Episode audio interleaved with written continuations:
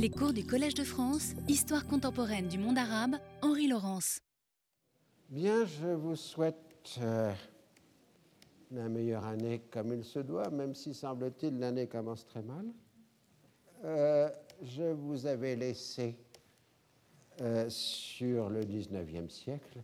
Je pense que nous y resterons encore fort longtemps, non seulement dans les deux séances euh, du mois de janvier, mais aussi dans les séances de l'automne, parce que finalement, il se trouve qu'il y a beaucoup à dire sur ce 19e siècle entre Arabes et Ottomans. Et euh, donc, euh, j'en étais arrivé au fait que la révolte grecque, qui peut être définie comme un soulèvement des chrétiens orthodoxes euh, balkaniques, avait pris progressivement une identité nationale et que ça avait été lié au rôle très important euh, joué par le mouvement philhellène euh, en Europe, et je Lord Byron, euh, Delacroix, Victor Hugo, etc., qui faisait que les Européens de l'Ouest avaient vu dans la révolte grecque la résurgence de la Grèce antique et qu'ils avaient donc soutenu ce mouvement, ce qui avait amené une rupture politique euh, dans l'espace européen du Congrès de Vienne, euh, puisque euh, le Congrès de Vienne avait voulu rétablir le principe de légitimité et mettre en quelque sorte hors la loi le nouveau principe politique qui était le principe de nationalité et des gens comme Metternich euh, s'étaient euh, posé la question de savoir euh, si la révolte des Grecs de l'Empire ottoman ou des chrétiens de l'Empire ottoman n'était pas une remise en cause du principe de légitimité. D'où le fait que ça introduisait pour les conservateurs européens comme Metternich l'idée que l'Empire ottoman était légitime comme État euh, conservateur, euh, justement. Euh, l'étape suivante, aussi bien chronologiquement que dans la logique des événements, est la prise d'Alger par les Français en 1830. C'est exactement le type d'événement lié à la fois à la contingence et à la structure puisque la crise qui amène la prise d'Alger est liée à un vieux contentieux financier datant de l'époque du directoire euh, en France, euh, mais aussi à une volonté de la France euh, de restaurer un prestige perdu après Waterloo. si vous voulez, la catastrophe française absolue, c'est 1815, euh, c'est Waterloo, et depuis 1815, les Français font la guerre pour établir leur place, leur rang euh, dans le monde. Bon, ça a été renouvelé après 1940, évidemment, mais ça a été le grand moteur, et déjà dans les années 1830, on trouve l'expression il faut que la France conserve son rang. Euh, utilisation terme que réutilisera M. François Mitterrand en 1990. Euh, donc, euh, volonté de maintenir ou de retrouver le rang de la France après 1815, euh, volonté aussi, qui, un épisode important qui n'a pas été vraiment souligné par les historiens français, qui est l'orientation méditerranéenne de la France dans cette période, en quelque sorte chassée de la rive gauche du Rhin après la chute de l'Empire, euh, bah, la France se redéploie sur la Méditerranée avec une intervention en Espagne en 1821, euh, une intervention en Morée, Péloponnèse, en 1829, et ensuite euh, la prise d'Alger. Donc il y a une politique méditerranéenne, bon, assez brouillonne, honnêtement parlant, mais qui montre bien que la politique française se reconcentre sur la Méditerranée, ce qui d'ailleurs causera des inquiétudes permanentes à la Grande-Bretagne durant euh, tout le XIXe siècle. Euh, et nous le verrons peut-être dans deux ou trois ans au rythme où je vais mes histoires, que ceci est un des, des, des conditions de l'alliance franco-britannique qui amène à la guerre de 14. Mais ça, c'est un autre point que nous étudierons peut-être dans deux ans au rythme où le cours progresse. Euh, donc, euh, tout ça, ce sont des éléments contingents, en quelque sorte, mais en même temps, euh, ça s'inscrit tout simplement dans le grand mouvement d'expansion européenne qui a démarré à la fin du XVIIIe siècle. Un grand historien américain, Oxon, avait souligné le fait que c'est la même génération euh, qui fait la Révolution française, la Révolution industrielle et l'expansion coloniale de l'Europe. Avoir 20 ans en 1780, euh, c'est les trois choses que les Européens font. Euh, et donc, il y a évidemment une relation logique entre les trois, la révolution politique, la révolution industrielle et l'expansion coloniale. Alors les Français, ben, ils savent pas très bien quoi faire en, Algérie une fois qu'ils ont pris Alger. Ils sont assez embêtés. Au départ même, ils avaient pensé à demander à Mehmet Ali, Mohamed Ali, de prendre Alger à leur place, mais lui, il était intéressé à autre chose. Je n'ai pas le temps de développer ici, je l'avais fait dans un livre jadis, publié en 1989, qui s'appelait Le Royaume impossible, qui montrait euh, comment euh, les Français c'était posé la question de savoir euh, s'ils allaient reconnaître ou non une nationalité arabe en Algérie. D'abord, c'est les Français qui intitulent la population comme étant arabe, les gens n'étant pas au courant à l'époque qu'ils étaient tous des Arabes euh, en Algérie. Ce sera à l'aide de la colonisation française. et en effet, en 1830, la monarchie restaurée avait repris le discours de Bonaparte en Égypte. C'était d'ailleurs un professeur au Collège de France et administrateur du Collège de France, Sylvestre de Sassy, qui avait rédigé en magnifique arabe classique euh, la proclamation euh, à la prise d'Alger euh, à la population algérienne. Ce problème était tellement en arabe classique que les Algériens ne comprenaient pas son texte. Mais bon, puisqu'il commence par euh, vous les Marocains. Euh, bon, c'est comme ça qu'on peut se tromper, même quand on est les plus grands arabisants du 19e siècle, puisque Sylvestre de Sassy a été le plus grand des arabisants européens euh, du 19e siècle. Donc, bah, jusqu'en 1837, de toute façon, les Français se battent contre les Ottomans en Algérie sans déclarer la guerre à l'Empire ottoman d'ailleurs. Euh, puisque c'est la prise de Constantine qui met fin à la présence ottomane euh, en euh, Algérie. Alors, l'idée dans les années 1830, c'est que les Français pourraient se contenter d'une présence sur le littoral algérien et concéder l'intérieur à un souverain arabe vassal, un royaume arabe vassal. Et après la prise de Constantine, ils avaient trouvé que l'émir Abdelkader était euh, la personne idoine pour un tel emploi.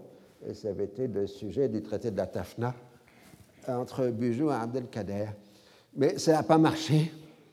Et en 1841, après, nous le verrons tout à l'heure, la nouvelle défaite française en Orient en 1840, bah, la France maintient son rang en laissant une guerre de conquête d'une violence terrifiante euh, et dévastatrice euh, en Algérie entre 1841 et 1847.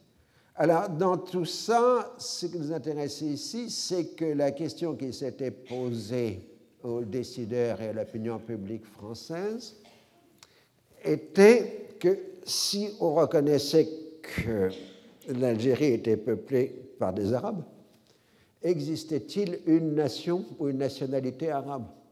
Et à partir du moment s'il existait une nationalité arabe, euh, eh bien, à ce moment-là, on pourrait appliquer le principe de nationalité euh, à euh, l'Algérie, comme on venait de le faire pour la Grèce. Et finalement, en 1832-33, et puis définitivement après l'échec du traité de la Tafna en 1840, euh, la France a abandonné l'idée d'un royaume arabe euh, indépendant en Algérie ou de l'application des principes de nationalité.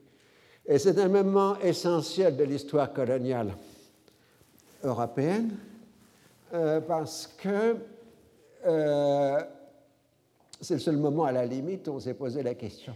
On vous a fait des beaux livres d'histoire coloniale, vous avez eu des manuels, euh, c'était même jadis enseigné dans l'enseignement secondaire, l'histoire coloniale, mais on ne vous a pas dit une chose simple. On ne colonise que des non-chrétiens. Euh, les empires coloniaux européens se sont développés dans des pays musulmans, animistes, hindouistes, euh, confucianistes, tout ce que vous voulez, mais pas de pays chrétiens. C'est une des explications d'ailleurs pour lesquelles il n'est pas question de faire des colonies dans les Balkans, puisque c'est peuplé de chrétiens. Euh, et les seules exceptions seront Chypre en 1878 par les Britanniques, mais dans un contexte très différent.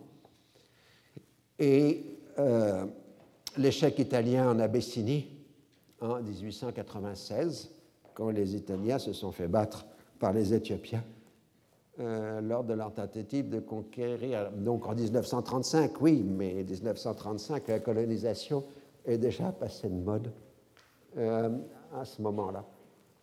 Donc l'événement algérien est essentiel puisque c'est le moment où les Européens définissent implicitement que la colonisation ne touche que des peuples non chrétiens ou plus exactement que les peuples non chrétiens ne sont pas accessibles au principe de nationalité.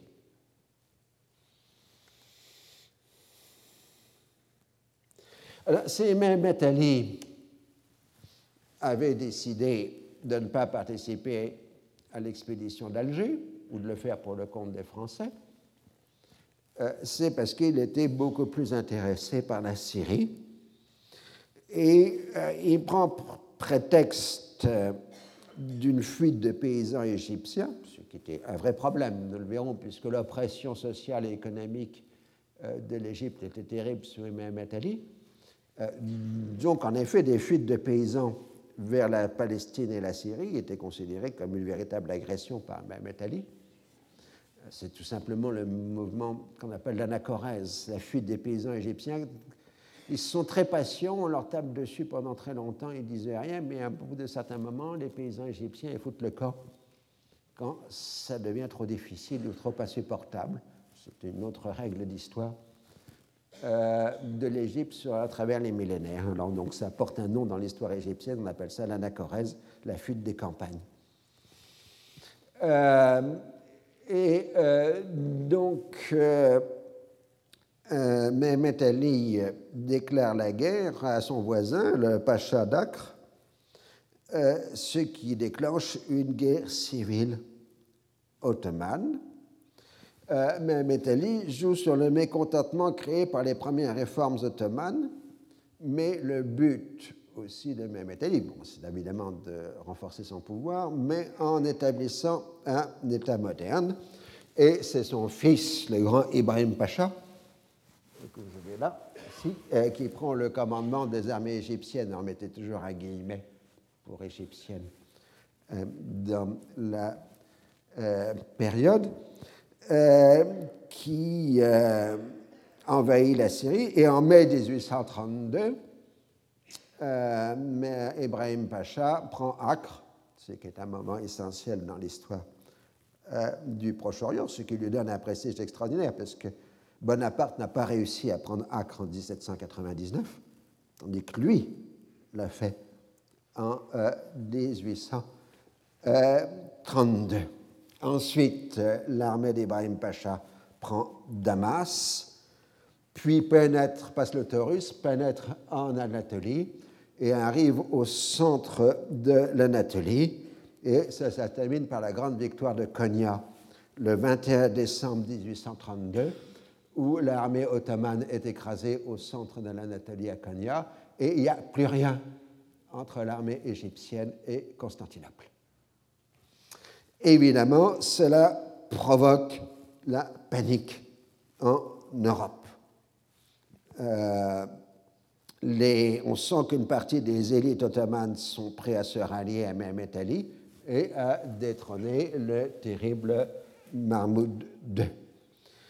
Alors, à ce moment-là, le mécanisme de la crise d'Orient s'enclenche, euh, puisque ce sont les Russes qui interviennent immédiatement en envoyant un corps expéditionnaire et une flotte à proximité de Constantinople, suivi par euh, les Britanniques qui envoient leur flotte de guerre à leur tour euh, en mer de Marmara, euh, sous la règle absolue, touche pas à la route des Indes.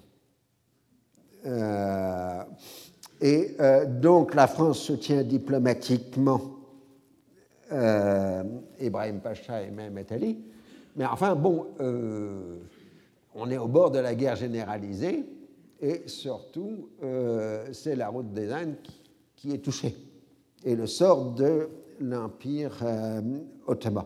Donc, les diplomates s'activent, les Français, les Anglais, les Russes, etc. On envoie des émissaires auprès d'Ibrahim Pacha, qui finalement, devant la pression européenne, y compris française, d'ailleurs, accepte de retirer son armée d'Anatolie contre la reconnaissance de l'autorité de son père, non seulement sur l'Égypte, mais aussi sur la Syrie. Je rappelle qu'il contrôle aussi déjà Crète, la Crète, le Soudan et l'Arabie centrale et le Hejaz. Donc il y a un véritable empire qui s'est créé autour de la vice-royauté euh, égyptienne. On est dans un calme précaire, que vous voyez dans cette gravure de Granville, inspirée de Rabelais, euh, qui est une critique de la politique étrangère de Louis-Philippe, euh, avec euh, le sultan Mahmoud II, Nicolas Ier, à cause de l'intervention russe dans les Dardanelles, le roi d'Angleterre est sur le côté en train de boire une tasse de thé, et ainsi de suite. Donc, c'est les gravures politiques euh, de euh, l'époque. Et dans un livre récent que j'ai publié sur la Martine et la question d'Orient, puisqu'il faut faire un peu son autopromotion, euh, j'ai montré que c'est probablement en 1832, dans la correspondance diplomatique, qu'apparaît le terme question d'Orient euh, pour euh, la première fois en anglais, en même temps qu'en français, pratiquement Eastern Question. Euh, et donc, les Égyptiens, Mehmet Ali et Ibrahim Pacha, il y a une différence de génération entre les deux, ne savent pas trop quoi faire dans la question. Mohamed Ali semble hésiter entre se présenter comme réformateur de l'Empire ottoman, quitte à détrôner la dynastie ottomane, euh, ou la constitution euh, d'un État égyptien indépendant, en appliquant le principe des nationalités. Enfin, en tout cas, lui, s'il ne comprend pas ce que ça veut dire, mais Ali, le principe des nationalités, euh, ce qu'il comprend, c'est que les Européens ont reconnu l'indépendance de la Grèce en 1829. Donc, euh, il souhaiterait qu'on lui applique la même règle euh, pour lui. Euh, Ibrahim Pacha, lui, il est plus moderne. D'abord, il est plus jeune. Et il est entouré, nous aurons l'occasion de revenir, de jeunes de la maison d'Ibrahim Pacha, de la Beit d'Ibrahim Pacha, d'un certain nombre de jeunes qui sont allés faire leurs études en Europe et en particulier en France. Il y a dans l'entourage immédiat euh, d'Ibrahim Pacha des Saint-Simoniens égyptiens. Euh, et euh, donc les gens les plus modernes de leur temps. Donc lui, Ibrahim Pacha, va tenir devant les émissaires européens des discours qui euh, évoque la constitution d'un empire arabe, d'une nationalité arabe que les Européens devraient reconnaître. Et c'est vrai que parallèlement au débat dont j'ai parlé tout à l'heure sur l'Algérie, vous avez un débat politique en France euh, en 1833 pour savoir si ou non on doit reconnaître une nationalité arabe en Syrie. Euh, alors évidemment, euh, quand Ibrahim Pacha tient ses propos à ses interlocuteurs européens, il ne tient pas les mêmes propos à la population syrienne. D'abord parce qu'en 1833, le terme arabe serait complètement anachronique pour les populations syriennes. Et ne comprendraient pas de quoi il s'agit.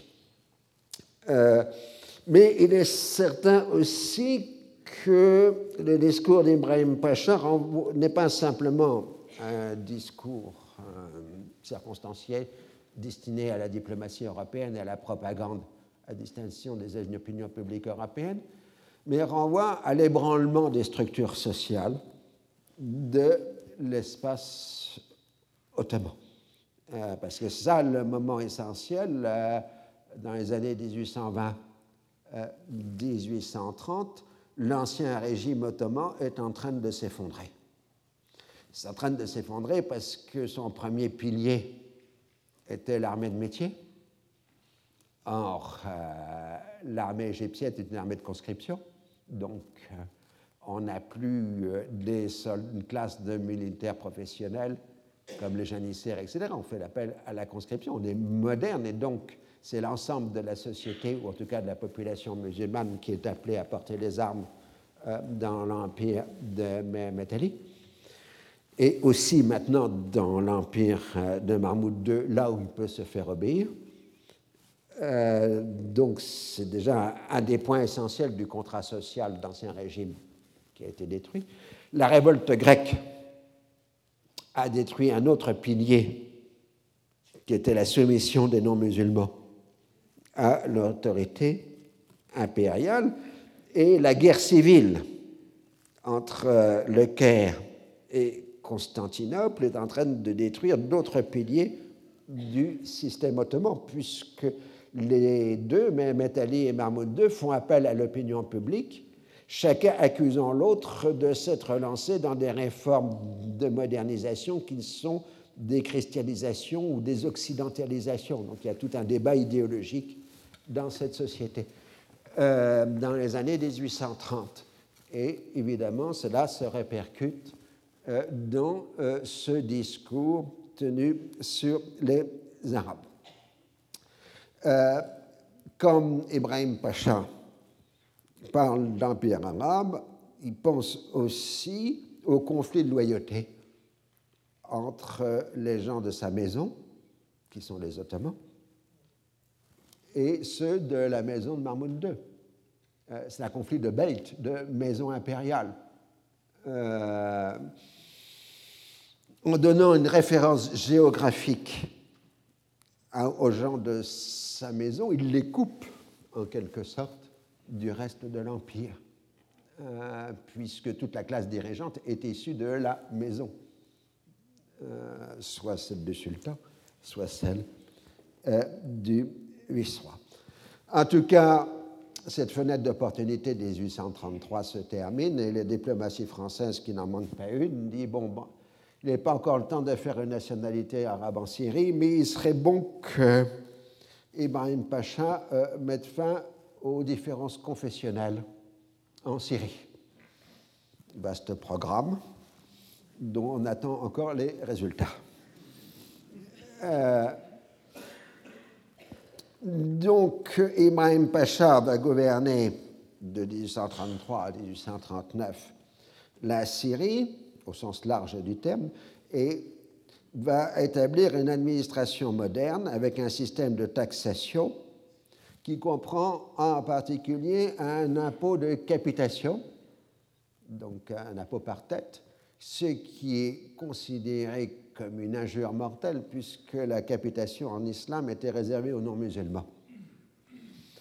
Euh, donc c'est ressenti par les populations musulmanes comme étant un signe d'esclavage, en quelque sorte, ou d'être mis au niveau des non-musulmans, euh, de payer une capitation. On a là vraiment le choc de la modernité. Euh, Ibrahim Pacha veut construire un État moderne. Euh, et il se heurte à la défense des libertés traditionnelles des différents groupes de la société ancienne. Et de la même chose, l'établissement de la conscription est, ressenti là aussi comme euh, un esclavage, un assujettissement euh, pour des gens qui se considéraient comme traditionnellement libres euh, de ce genre d'obligation. Il produit aussi des conseils consultatifs dans les provinces syriennes, Majlis Ashura, euh, afin de seconder et d'avaliser les décisions. Ce n'est pas tellement l'instauration de ces conseils euh, consultatifs qui est important, mais pour la première fois, dans ces conseils consultatifs, on nomme des représentants chrétiens et juifs à côté des représentants euh, musulmans. cet ordre autoritaire, ressenti comme tyrannique, suscite une révolte en Palestine en 1834 de toutes les composantes de la population musulmane. Elle sera très durement réprimée euh, par les troupes dites égyptiennes. Et ça va entrer ensuite dans la mémoire palestinienne ou dans l'historiographie palestinienne comme la première manifestation d'un nationalisme palestinien ou au moins d'une identité palestinienne cette grande révolte de 1834. Une autre révolte dans le Horan, en Syrie, on aura l'occasion d'y revenir sur le Horan tout à l'heure, en 1838 connaît le même sort. Comme en Égypte, là aussi, euh, l'ordre égyptien passe par le refoulement des Bédouins dans la Badia pour euh, assurer la sécurité de la paysannerie sédentaire et aussi signe l'État Ibrahim Pacha encourage la remise en culture des plaines littorales et des vallées euh, de l'intérieur. En Égypte même, ces années 1830 sont des années terribles. Il faut rappeler le grand choc épidémique du choléra de 1831-1832 qui pour l'Égypte seule aurait causé 120 000 morts pour une population de 5 millions d'habitants. Euh, je vous rappelle que le choléra est allé jusqu'à Paris. il a fait des dizaines de milliers de victimes euh, en France, le grand choléra de 1832-1833, avec un décalage géographique. Donc, euh, les années 1830, c'est vraiment la mauvaise période, parce qu'on a les premières épidémies de choléra et les dernières épidémies de peste. Euh, puisque la peste va disparaître vers 1840 en Méditerranée. Euh, ensuite, on a des périodes de crues insuffisantes du Nil, l'arrivée de la peste en 1834-1835, qui fait 200 000 victimes euh, en Égypte seule, ce qui fera partir les Saint-Simoniens d'ailleurs. Bon, quelques Saint-Simoniens resteront en Égypte, mais les autres partiront en Algérie où c'est plus calme. Ensuite, on a aussi une crise de, la baisse du prix du coton liée à la crise financière de 1836-1837. Hein.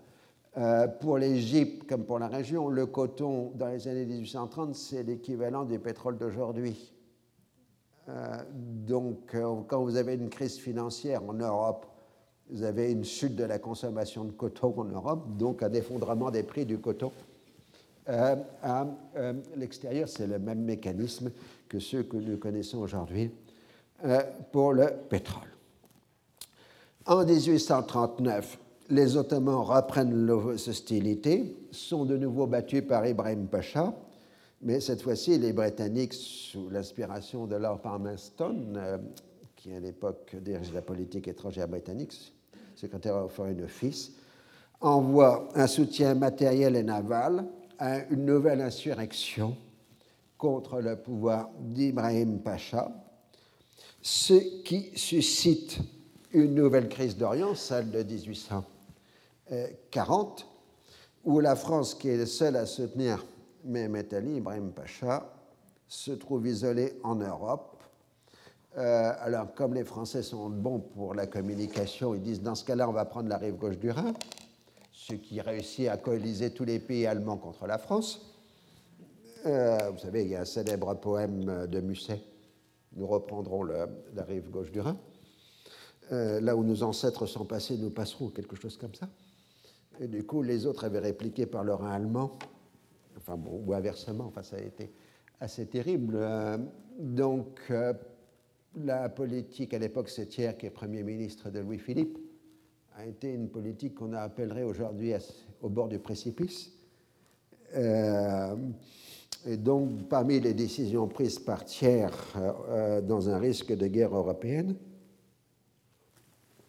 il y a la décision de créer des fortifications de Paris, euh, qui seront créées à partir euh, de 1840, ce qui va influencer jusqu'à aujourd'hui toute la topographie parisienne, puisque vous savez que l'actuel boulevard périphérique est sur la zone des fortifications et que les forts de Rony-sous-Bois, etc., euh, sont les forts avancés euh, des fortifications de tiers euh, établies dans les années 1840 à cause de cette fameuse crise de 1840.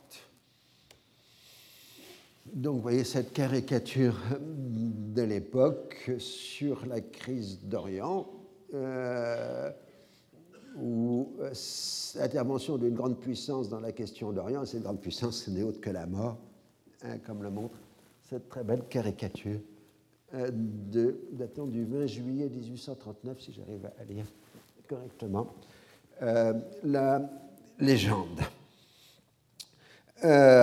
Finalement, Louis-Philippe revient à la raison il fait tomber Thiers et il nomme Guizot comme Premier ministre, comme président du Conseil. Et euh, on arrive à un règlement compliqué qu'on appelle le traité de Londres de 1840 et plus les règlements annexes de 1841, dans lequel euh, l'Égypte abandonne ses possessions, aussi bien la Crète la Syrie-Palestine et la péninsule arabique, contre la reconnaissance euh, d'une vice-royauté héréditaire dans la famille des Mehmet Ali euh, en Égypte et dans son prolongement euh, soudanais. Les deux crises d'Orient, celle de 1833 et de 1840, marque ainsi l'établissement définitif de l'abrication du système politique oriental au sens large du terme, la route des Indes, dans le système européen. Cela fonctionne dans les deux sens. Chaque acteur local doit compter sur le rôle des puissances européennes et jouer sur leur opposition. Il lui faut donc établir des relations d'alliance et de protection et si possible tenir un discours susceptible de lui attirer les sympathies de l'opinion publique du protecteur considéré.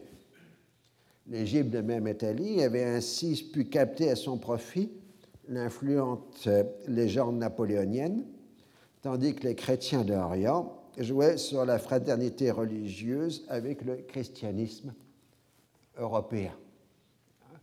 Et si vous voulez, Bon, évidemment, je vous ai dit que c'était déjà établi lors de la guerre de la Seconde Coalition, mais 1833-1840, c'est la nouvelle étape. Maintenant, vous ne pouvez plus soulever un caillou au Proche-Orient sans y impliquer un, paquet de grandes puissances internationales euh, dans l'affaire. Ceci est encore valable en 2015, puisque vous avez encore sur le terrain actuellement une coalition euh, qui se bat euh, au Proche-Orient.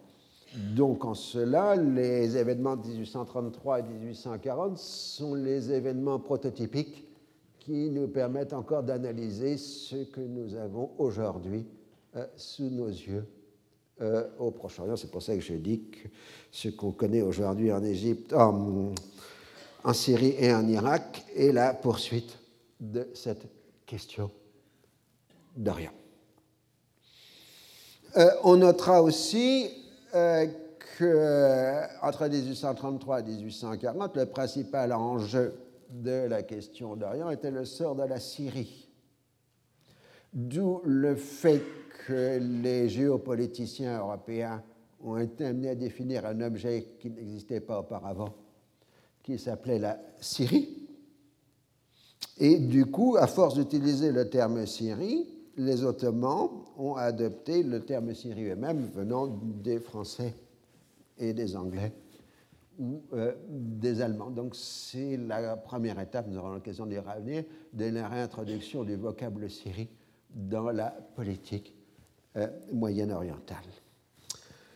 Euh, point annexe, qui n'est pas lié à la crise, mais qui qui va jouer dans les étapes postérieures. Depuis les années 1820 au Proche-Orient, on a vu l'arrivée des missionnaires protestants anglais et américains, les biblistes, on les appelle les biblistes parce qu'ils passent leur temps à distribuer des Bibles aux indigènes, euh, et qui ont développé un intense prosélytisme à destination des non-musulmans, les autorités ottomanes ayant fait comprendre que s'ils essayaient de convertir les musulmans, il y aurait des décapitations dans l'air. Euh, donc, euh, ces missionnaires euh, qui arrivent dans le Proche-Orient, ces protestants sont des missionnaires inspirés par toute une théologie protestante qui date du XVIIe siècle, qu'on appelle l'accomplissement des prophéties euh, qui est une interprétation euh, de l'Apocalypse de Saint Jean et d'un certain nombre d'autres textes bibliques, euh, selon lequel la, fin des temps va bientôt se produire. Évidemment, comme vous le savez, la bataille finale entre le Christ et l'Antéchrist a lieu à Margédon, qui se trouve en Galilée. et d'autre part, parmi les étapes de cette fin des temps, il y a le retour des Juifs en Palestine euh, avant l'arrivée du millénium, mille ans de bonheur, et puis on, boucle, on ferme la boutique. Euh, donc, euh, ces missionnaires protestants arrivent dans les années 1820, aussi bien de la Nouvelle-Angleterre que de l'ancienne, persuadés que de toute façon, dans les 20 ans, la fin des temps va arriver et qu'il faut être sur place. Alors, euh, en chose, euh, bah, comme toujours, quand on annonce la fin des temps, quand on annonce la révolution mondiale, bah, elle ne se produit pas. Euh, ce qui est embêtant.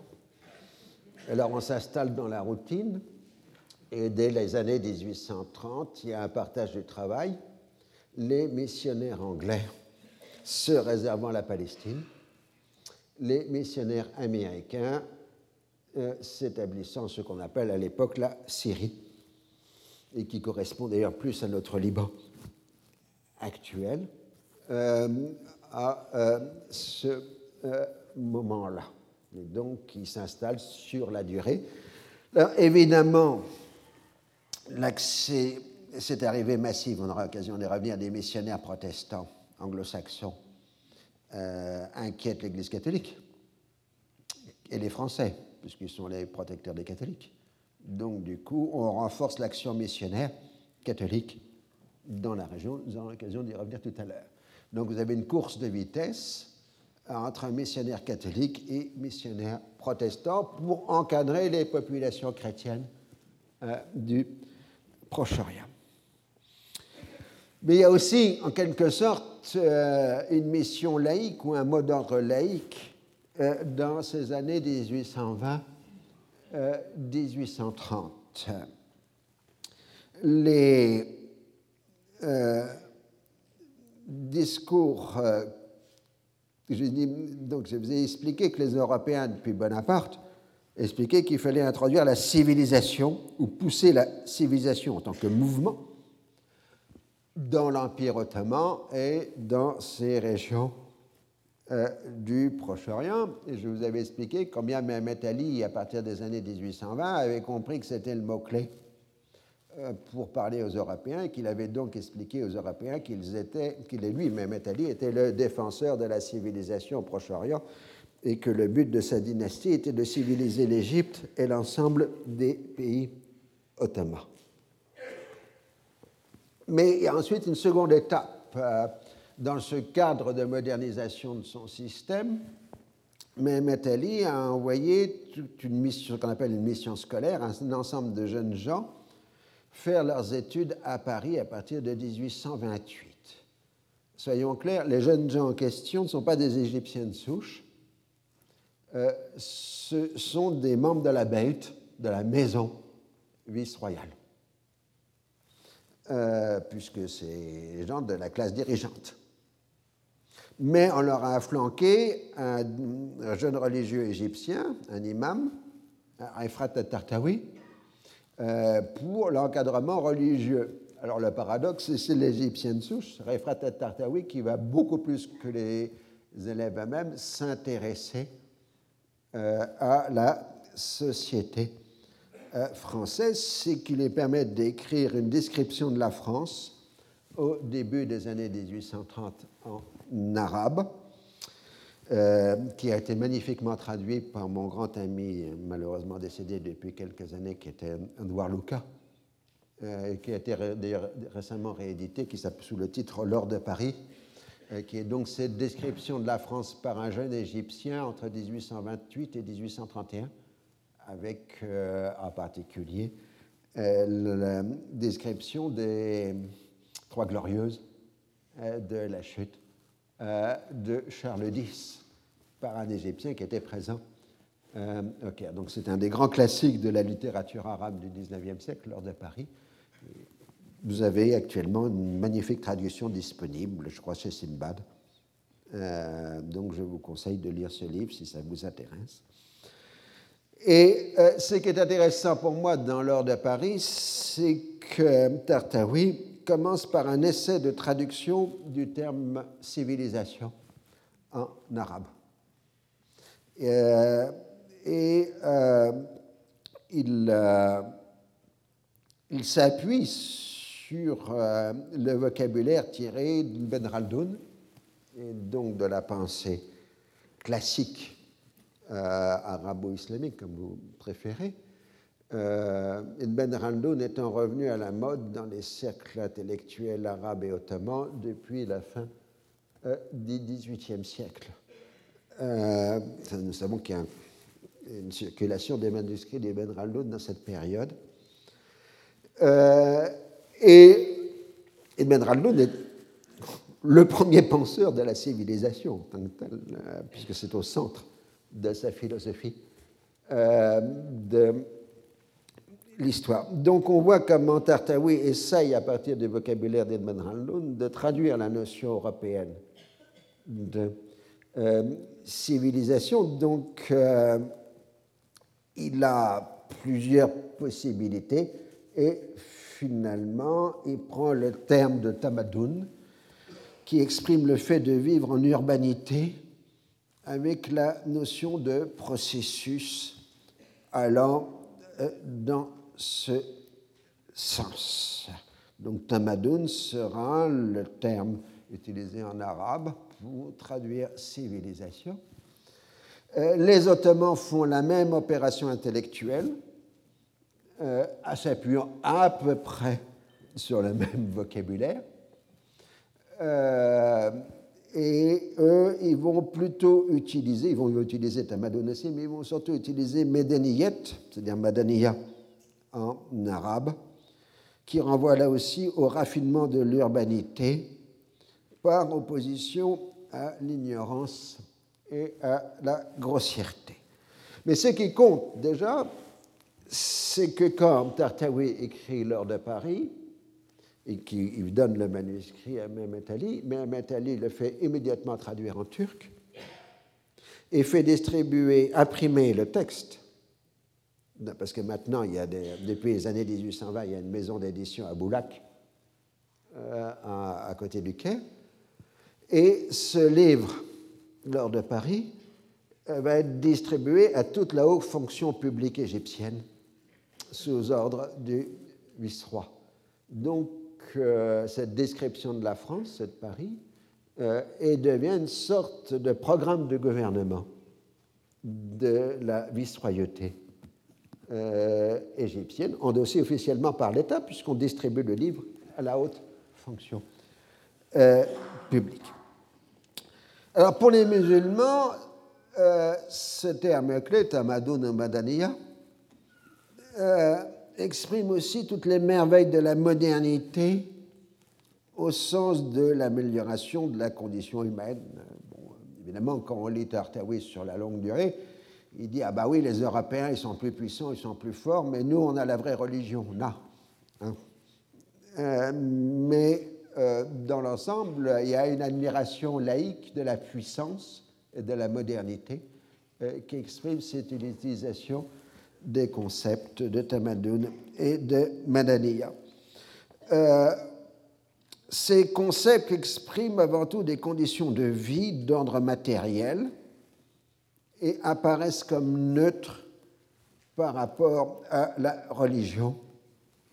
D'autant plus qu'en Europe, le terme de civilisation dans un premier moment, a une connotation de civilisation moderne euh, qui est justement anticléricale, puisque le catholicisme est considéré comme réactionnaire. Je vous rappelle qu'un peu plus tard, le syllabus de Pidis condamnera la civilisation moderne.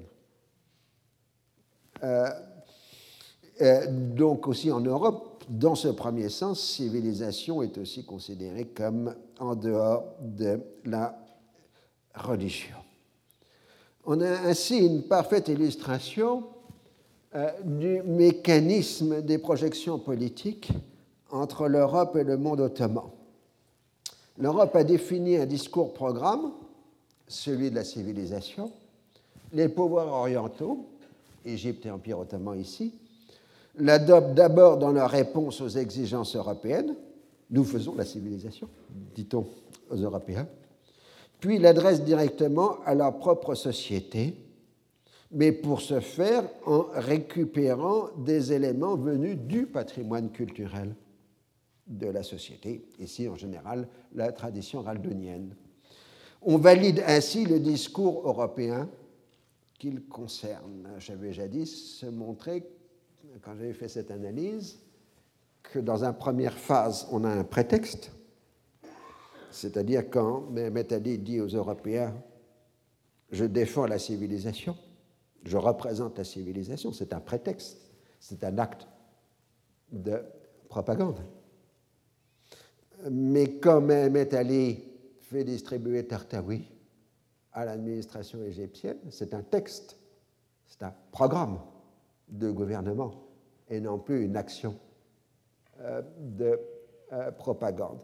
Et en ce sens-là, les orientaux passent leur temps depuis 1830 à valider les discours européens ou occidentaux euh, sur eux-mêmes. Et ça continuera encore longtemps, je le crains.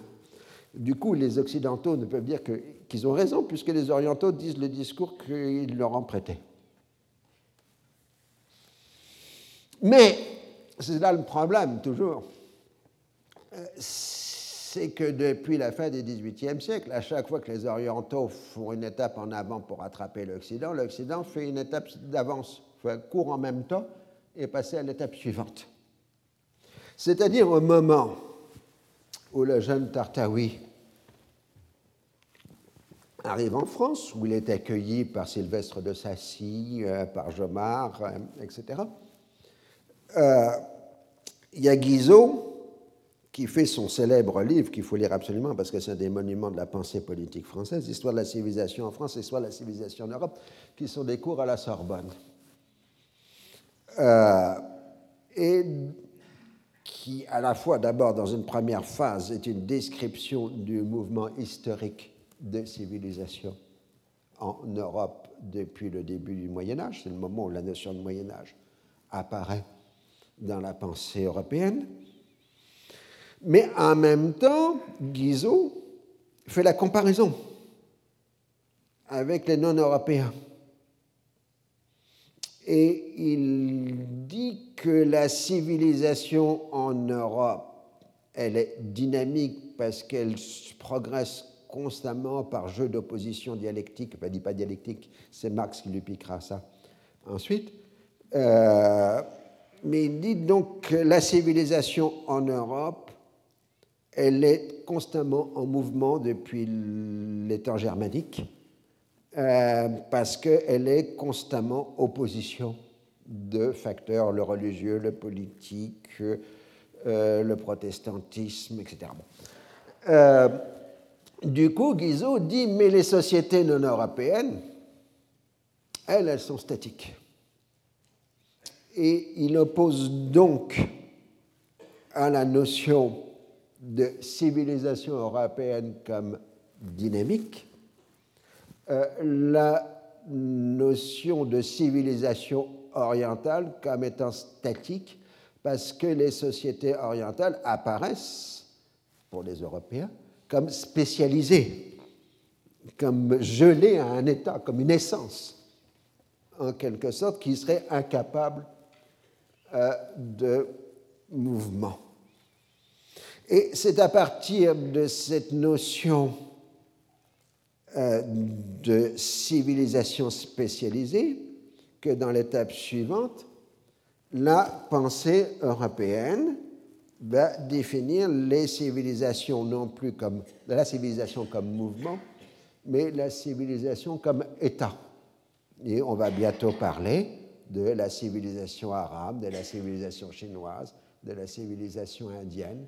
C'est donc qu'on passe du mouvement de la civilisation à la civilisation comme grand ensemble culturel, comme une essence pluriséculaire concernant des espaces géographiques vastes. Alors aujourd'hui, comme on n'ose plus utiliser le terme de civilisation, sauf quand ça fait des conflits de civilisation, on dit ère culturelle, administrativement parlant, mais euh, ça revient au même. Alors disons en France, mais c'est pratiquement à la même époque, sans utiliser exactement le terme civilisation, que Hegel fait ses cours à Berlin sur la raison dans l'histoire. Et il a exactement la même idée entre la dynamique de l'Europe, de la culture européenne, et le statisme des cultures non européennes. entre Hegel et Guizot, on est pratiquement dans les mêmes années avec la même notion. Euh, donc c'est un mouvement qui en touche l'ensemble euh, de la pensée européenne. Donc on arrive à la situation qu'au moment où les orientaux adoptent le mot d'ordre de civilisation comme mouvement, euh, les occidentaux commencent à les appeler comme étant des civilisations stagnantes. Euh, ce qui évidemment va euh, poser des problèmes. Alors ensuite, ça c'est en dehors de notre cours de cette année et même de quelques années, les orientaux à leur tour vont adapter le discours de la civilisation comme ensemble culturel, donc ils vont défendront, défendront la civilisation arabe, indienne, chinoise, etc. Encore aujourd'hui, on parlera de valeurs asiatiques ou de valeurs indiennes. Alors, euh, rappelons une fois pour toutes, puisqu'on parle aussi de conflit de civilisation, qui n'est pas une invention de Huntington, mais qui date de 1900 à peu près, voire même avant, euh, la question fondamentale est de savoir si les civilisations, qui elles existent, hein, personne n'en nie l'existence, les grandes civilisations, euh, sont des acteurs politiques ou non? il y a des acteurs politiques qui sont des États, mais est-ce que les civilisations sont des acteurs politiques? C'est un autre problème. Alors, en même temps, les églises chrétiennes en Europe, qui combattent la civilisation moderne, en tout cas chez les catholiques et les orthodoxes, pas chez les protestants, parce que les protestants, eux, sont à la tête de la civilisation moderne en Europe, dans les années 1830, 1840, euh, affirment que les progrès de l'Europe sont dus à sa nature chrétienne. Ainsi, dans les décennies 1830, les missions chrétiennes en Orient se font au nom de la civilisation chrétienne. Donc on a le paradoxe d'une Église catholique qui condamne la civilisation moderne, mais qui se fait le porte-parole de la civilisation chrétienne. Et, euh, donc, il va le fait que les chrétiens d'Orient vont se trouver surencadrés avec l'arrivée massive de tous ces missionnaires catholiques et protestants, plus les secours qui viennent chez les orthodoxes, euh, de missionnaires. Donc ces chrétiens à qui on explique que la civilisation est chrétienne, ben, il va se sentir supérieur aux musulmans qui, eux, n'ont pas la civilisation chrétienne. Alors, ça a une répercussion dans le réel. C'est que les taux de scolarisation et d'alphabétisation des populations chrétiennes des Proche-Orient dans les années 1820-1840 sont largement supérieurs au taux de, scolarisation et d'alphabétisation des populations musulmanes. Il y a bien une différence considérable de niveau culturel entre les communautés euh, religieuses. Mais non seulement il y a une différence de niveau de scolarisation, mais une ouverture différente sur l'extérieur, puisque pour les musulmans, l'extérieur est un ennemi dangereux, colonial en quelque sorte, tandis que les chrétiens, au nom de la civilisation chrétienne, se sentent partager le même univers que euh, les chrétiens européens.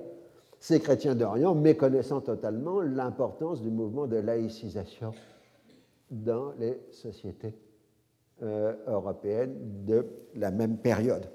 Puisque, en quelque sorte, euh, il y a une espèce d'utopie catholique en Orient, mais de façon générale dans le système colonial, qui est que plus le catholicisme régresse dans son emprise sur la société européenne, plus il rêve de créer des espaces homogènes chrétiens dans le système des vraies cités chrétiennes et catholiques dans le système colonial et dans les pays dominés.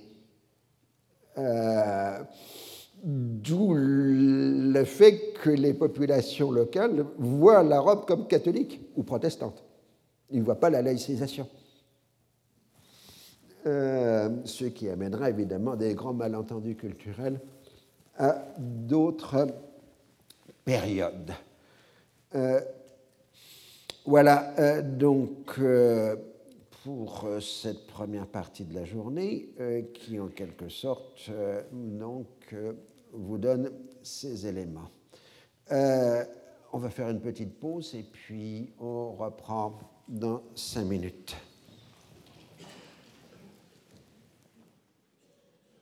Bien, euh, durant la séance précédente, j'espère que vous vous en souvenez, euh, nous avons noté combien le système, la société, l'ancien régime ottoman était en voie de décomposition. Euh, et on le voit par exemple dans les changements de termes.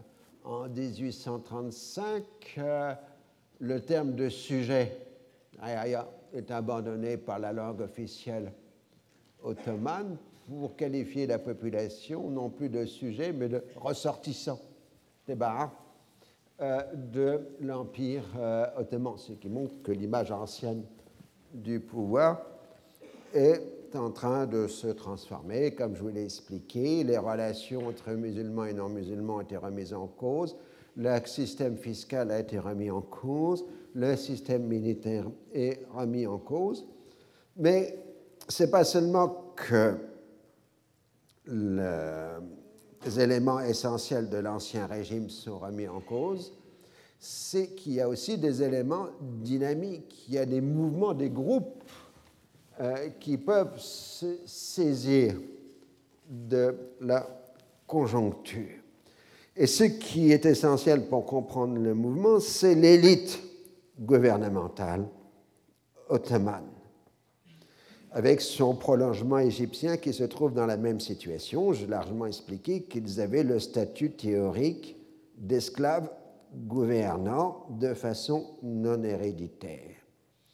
Et la grande ambition de l'élite dirigeante, des gouvernants, hein, c'est le terme exact qui est utilisé en arabe, des gouvernants euh, veulent la sécurité de leurs biens et de leur personne et la possibilité à ce que leurs fils, pas leurs filles évidemment, puissent accéder après eux aux fonctions euh, de gouvernement.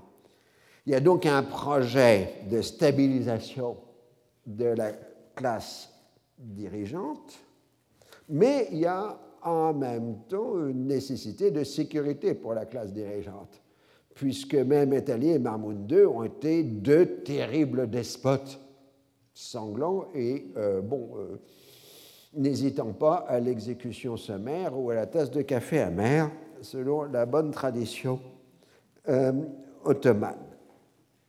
Ce qui est essentiel, c'est que cette classe dirigeante est entrée dans un processus de fusion avec le monde des notables, qui théoriquement ne faisait pas partie de la classe dirigeante, mais qui, on l'a montré pour la période précédente, avait des liaisons économiques et matrimoniales entre la classe dirigeante et le monde euh, des notables. Ils veulent éviter un retour en force de l'autoritarisme. En même temps, cette génération de 1840, elle est mieux informée. Ça fait maintenant près d'un demi-siècle que l'imprimerie fonctionne à Constantinople et depuis 20 ans euh, en Égypte. Euh, et euh, il y a une grande révolution intellectuelle qui est en train de s'amorcer en terre d'islam. Au début, évidemment, l'imprimerie a servi à imprimer des textes administratifs et des manuels techniques. Mais ensuite, la production s'est développée selon deux axes essentiels. Le premier axe de la publication des imprimés est orienté sur la connaissance du monde contemporain. On a eu l'exemple tout à l'heure quand j'ai parlé de la publication en arabe et en turc de la description de la France de Tartawi. Mais le second axe de l'imprimé, de la publication des imprimés, est l'édition pour la première fois des grands classiques du patrimoine culturel arabe et islamique. Et on a donc là les deux grandes orientations, la modernité plus le patrimoine, qui va alimenter tous les débats intellectuels de la société musulmane pour le reste du XIXe siècle et évidemment bien au-delà. Alors cette classe dirigeante, va profiter de la mort de Mahmoud II en 1839, euh, avant que la crise soit terminée. Et on profite de l'avènement au trône du jeune Abdul Mejid. Le jeune, à l'époque, il était tout jeune, hein, ça se voit sur sa, sa photo, cette peinture, euh, pour imposer un programme de réforme allant dans le sens des intérêts de l'État. C'est donc à partir de ce moment que on va parler de l'ère des réformes, l'ère de la réorganisation, tanzimat en turc et en arabe, tanzimat, les réformes, la réorganisation, on pourrait traduire ça euh, euh, en français, et le texte euh, programmatique et l'édit dit de Gül-Hané, le pavillon des roses, parce que c'était le pavillon où on entreposait les confitures de roses euh, dans le palais impérial de Topkapi à Constantinople, et c'est là où l'édit a été lu. le 2 novembre 1839. Euh, de façon intéressante, nous avons deux textes, enfin deux versions, enfin deux, textes de Guélané. Nous avons le texte turc, enfin ottoman, et un texte en français qui a été transmis comme version officielle par le gouvernement ottoman aux ambassades européennes. Euh, le fait même qu'on rédige une version française, langue internationale, est déjà significatif des rapports de force dans le cadre euh, de la question euh, d'Orient. Et l'édit analyse d'abord la situation comme 150 ans de crise de, qui aboutissent à la situation de 1839. Mais en même temps, on annonce que les réformes respecteront l'islam. Alors, je cite Tout le monde sait que dans les premiers temps de la monarchie ottomane, les préceptes glorieux du Coran et les lois de l'Empire étaient une règle toujours honorée. En conséquence, l'Empire croissait en force et en grandeur, et tous les sujets sans exception avaient acquis au plus haut degré l'aisance et la prospérité. Depuis 150 ans, une succession d'accidents et de causes diverses. 150 ans, c'est à peu près l'échec de Van Vienne, 1682. Hein, euh, on fait qu'on a cessé de se conformer au code sacré des lois et aux règlements qui en découlent, et la force et la prospérité antérieures se sont changées en faiblesse et en appauvrissement c'est qu'en effet, un empire perd toute stabilité quand il cesse d'observer ses lois. Donc, euh, l'édit se présente comme conservateur, comme un retour aux sources. Mais ensuite, euh, on voit qu'on a un programme que l'on pourrait qualifier de libéral. Les institutions doivent principalement porter sur trois points qui sont un, les garanties qui assurent à nos sujets une parfaite sécurité quant à leur vie, leur honneur et leur fortune. Deux, un mode régulier d'asseoir et de prélever les impôts. Trois, un mode également régulier pour la levée des soldats et la durée de leur service. Et ça, ça paraît pas si évident que ça au départ, puisqu'on insiste fortement pour faire comprendre le message. Et en effet, la vie et l'honneur ne sont-ils pas les biens les plus précieux qui existent?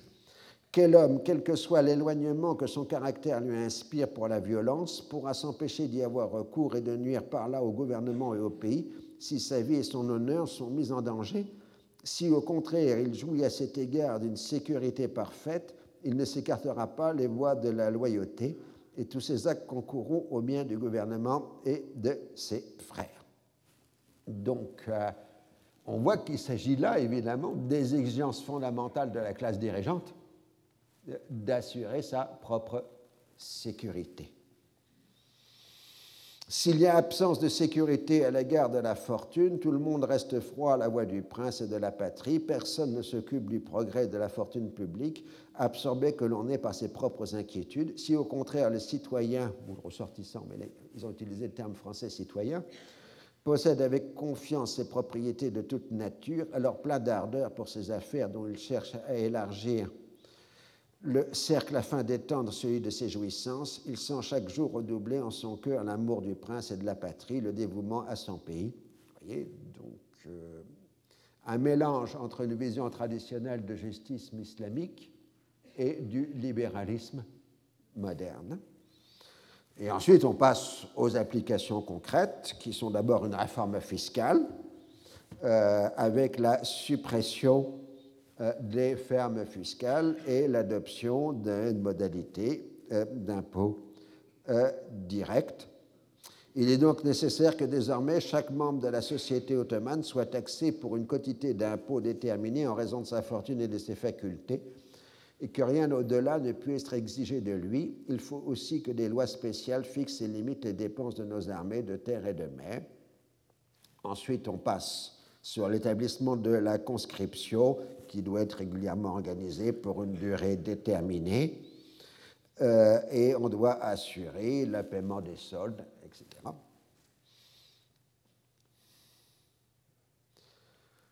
En résumé, sans les diverses lois dont on vient de voir la nécessité, il n'y a pour l'Empire ni force ni richesse, ni bonheur ni tranquillité. Il doit au contraire les attendre de l'existence de ces lois nouvelles C'est pourquoi désormais la cause de tout prévenu sera jugée publiquement conformément à notre loi divine après enquête et examen, et tant qu'un jugement régulier ne sera point intervenu, personne ne pourra secrètement ou publiquement faire périr une autre personne par le poison ou tout autre supplice. Donc là, on voit directement que les pachas, ils ont assez de recevoir la tasse de café euh, de la part du dit sultan et que c'est vraiment euh, signé euh, le texte. Alors, c'est presque par accident que l'édit du Gulané mentionne les noms musulmans ces concessions impériales s'étendant à tous nos sujets, de quelque religion ou secte qu'ils puissent être, ils en jouiront sans exception. Une sécurité parfaite est donc accordée par nous aux habitants de l'Empire dans leur vie, leur honneur et leur fortune, ainsi que l'exige le texte sacré de notre loi. Alors, ce texte était fondamental, l'édit de Gulané, et bon, c'est un peu l'équivalent de la Grande Charte pour les pays musulmans. Euh, c'est le texte fondamental euh, intronisant la modernité politique, économique et sociale dans les sociétés musulmanes. Et ça, ça avait été parfaitement compris euh, en Europe en 1839. Et la question qui reste une question fondamentale jusqu'à nos jours a été aussi parfaitement saisie par les conservateurs européens. Est-il possible d'entreprendre une régénération de l'Empire ottoman qui se moderniserait tout en restant fidèle à lui-même, c'est-à-dire musulman, ou risque-t-on de se trouver devant une stérile contrefaçon des institutions européennes?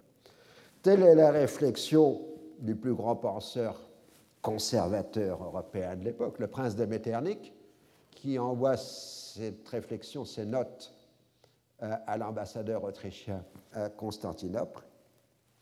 Un État doit avant tout être lui-même s'il veut être fort.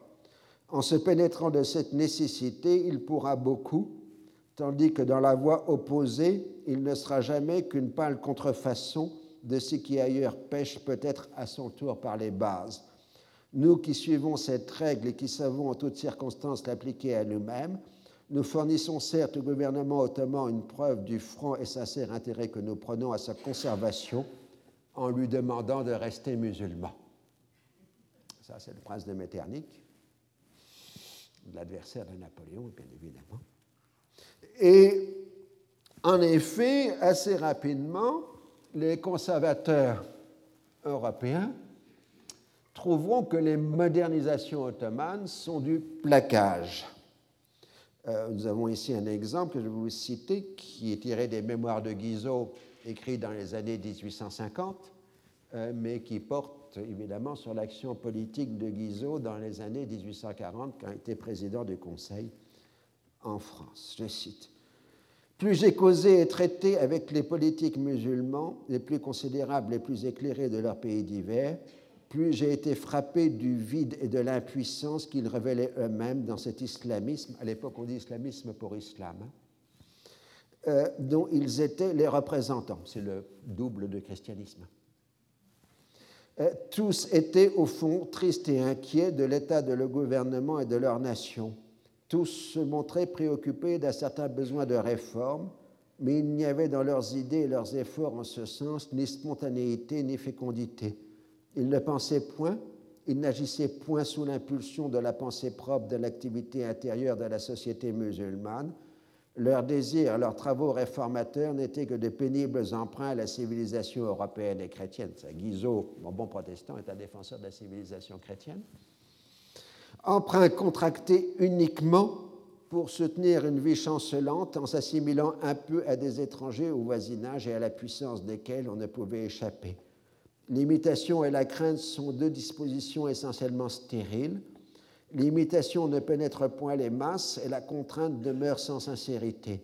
Livrés eux-mêmes, tous ces musulmans, turcs, égyptiens, arabes, n'auraient rien fait de ce qu'on essayait sur eux, et pour quiconque n'était pas enclin ou obligé à se payer d'apparence, tout ce qu'on essayait était superficiel et vain.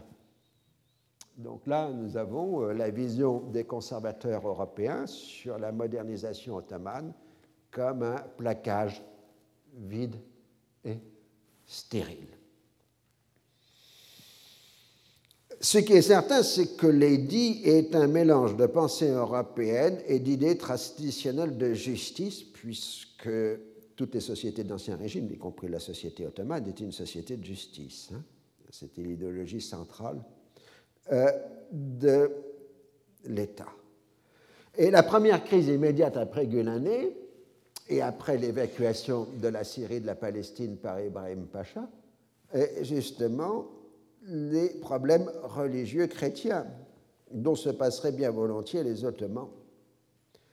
Comme je vous ai dit que nos protestants étaient euh, partisans de la fin des temps, de l'accomplissement des prophéties, ils étaient absolument persuadés que la crise de 1840-1841, avec les risques de guerre européenne, était un signe des temps et que le millénium allait arriver. Et donc, euh, euh, il y a eu une poussée millénariste en Grande-Bretagne en 1840 et un certain nombre de personnalités assez importantes euh, dans l'aristocratie britannique ont fait pression sur le ministre des Affaires étrangères britannique, Lord Palmerston, pour euh, lui demander de mettre la Palestine sous tutelle afin d'y favoriser l'installation de juifs européens ce qui aurait été une étape euh, dans la voie de l'accession au millénium. Euh, le gouvernement britannique, comme tout bon gouvernement qui se respecte, transforme cette demande mystique en projet politique de protection anglaise sur les juifs de l'Empire ottoman, qui recevraient le droit de soumettre leurs griefs à la porte par le biais des diplomates britanniques à Constantinople. Autrement dit, Lord Palmerston demande en 1840 à que les Juifs ottomans bénéficient de la protection anglaise, comme les catholiques bénéficient de la française, et les orthodoxes de la russe. Et immédiatement, les Ottomans répondent que si c'est comme ça, ce serait la guerre entre Français défendeurs des catholiques, Russes défendeurs des orthodoxes et les Anglais défenseurs euh, des Juifs. Les Juifs européens sont libres d'entrer dans l'Empire ottoman à condition de prendre la nationalité ottomane, puisque l'État se modernise et il a maintenant un code de nationalité. Enfin, il est en train d'en adopter un. La France, évidemment, va essayer de bloquer le projet anglais. Euh, et donc, euh, Guizot lance un projet d'une internationalisation de Jérusalem, ce qui fait long feu, mais ce n'était pas le but recherché. Le but était de bloquer la demande anglaise. Du coup, les Ottomans répondent euh, Mais on n'a pas besoin de tout ça, toutes ces protections, puisque l'édit de Gulané assure la protection à tout le monde. Et c'est comme ça que l'édit de Gulané, dont le sens fondamental était d'assurer le maintien au pouvoir de la classe dirigeante, devient maintenant l'argument disons qu'il a franchi les non-musulmans de toutes les mesures euh, qui sont, disons, abaissantes euh, pour Donc, à chaque fois que les Européens vont dire non chrétiens, juifs ou, euh, non musulmans, juifs ou chrétiens, les Ottomans vont se répondre Gunané. Les changements de statut dans la société ottomane euh, vont se répercuter dans, le, dans l'habit. Vous voyez ici donc ce portrait du jeune Abdul-Majid Ier au moment de son avènement, et quelques années après, euh, le même Abdul-Majid, face en costume ottoman en redingote qu'on appelle l'ottoman éophèse, avec en face de lui la reine Victoria et l'empereur euh, Napoléon III. Donc sur le premier, on est encore en costume oriental. Euh, maintenant, on est dans le costume moderne. Le fez ou tarbouche étant un symbole laïque, euh, puisque pour la première fois, c'est une coiffure commune aux musulmans et aux non-musulmans, et elle est devenue obligatoire pour tous les fonctionnaires de l'Empire ottoman, ce qui explique pourquoi les Européens au service de l'Empire ottoman ou de l'Égypte porteront le tarbouche euh, jusqu'à la fin de l'Empire ottoman et en Égypte jusqu'en 1952. Euh, puisque ça fait partie du costume officiel et que justement le sens du, du tarbouche, c'est que c'est la première coiffure qui n'a pas une signification religieuse. Donc on change le vêtement, on porte une redingote, vous avez là qu'on appelle la stambouline, le fez ou le tarbouche, euh, mais aussi l'espace se transforme. Je ne vous ai pas présenté quand même Jérusalem en 1840, euh, c'est un David Roberts, je pense. Euh, donc, évidemment, il n'y avait encore que la vieille ville. Là, on voit évidemment le haram Sharif. Euh, vers 1830-1840, la pénétration économique européenne commence vraiment à faire sentir ses effets. Les termes de l'échange colonial ou dit colonial deviennent prépondérants. L'Europe vend des produits manufacturés de façon croissante et achète en contrepartie des produits agricoles ou minéraux. Sous pression britannique, le gouvernement ottoman a abandonné la pratique des monopoles de production et de commercialisation et le système de capitulation interdit d'imposer des droits élevés.